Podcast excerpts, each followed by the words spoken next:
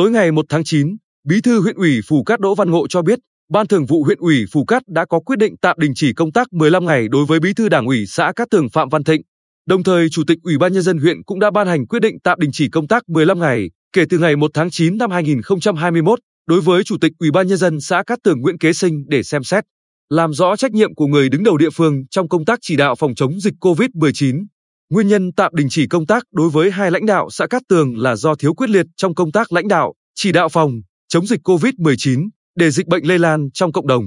Được biết, Cát Tường là xã đầu tiên của huyện Phú Cát xuất hiện ca mắc COVID-19 vào ngày 20 tháng 7 năm 2021, là công dân về từ thành phố Hồ Chí Minh. Đến nay, toàn xã có 105 ca F0, trong đó có 43 ca là người về từ thành phố Hồ Chí Minh, tập trung tại các thôn Xuân Quang, Xuân An, Phú Gia và Kiều Đông.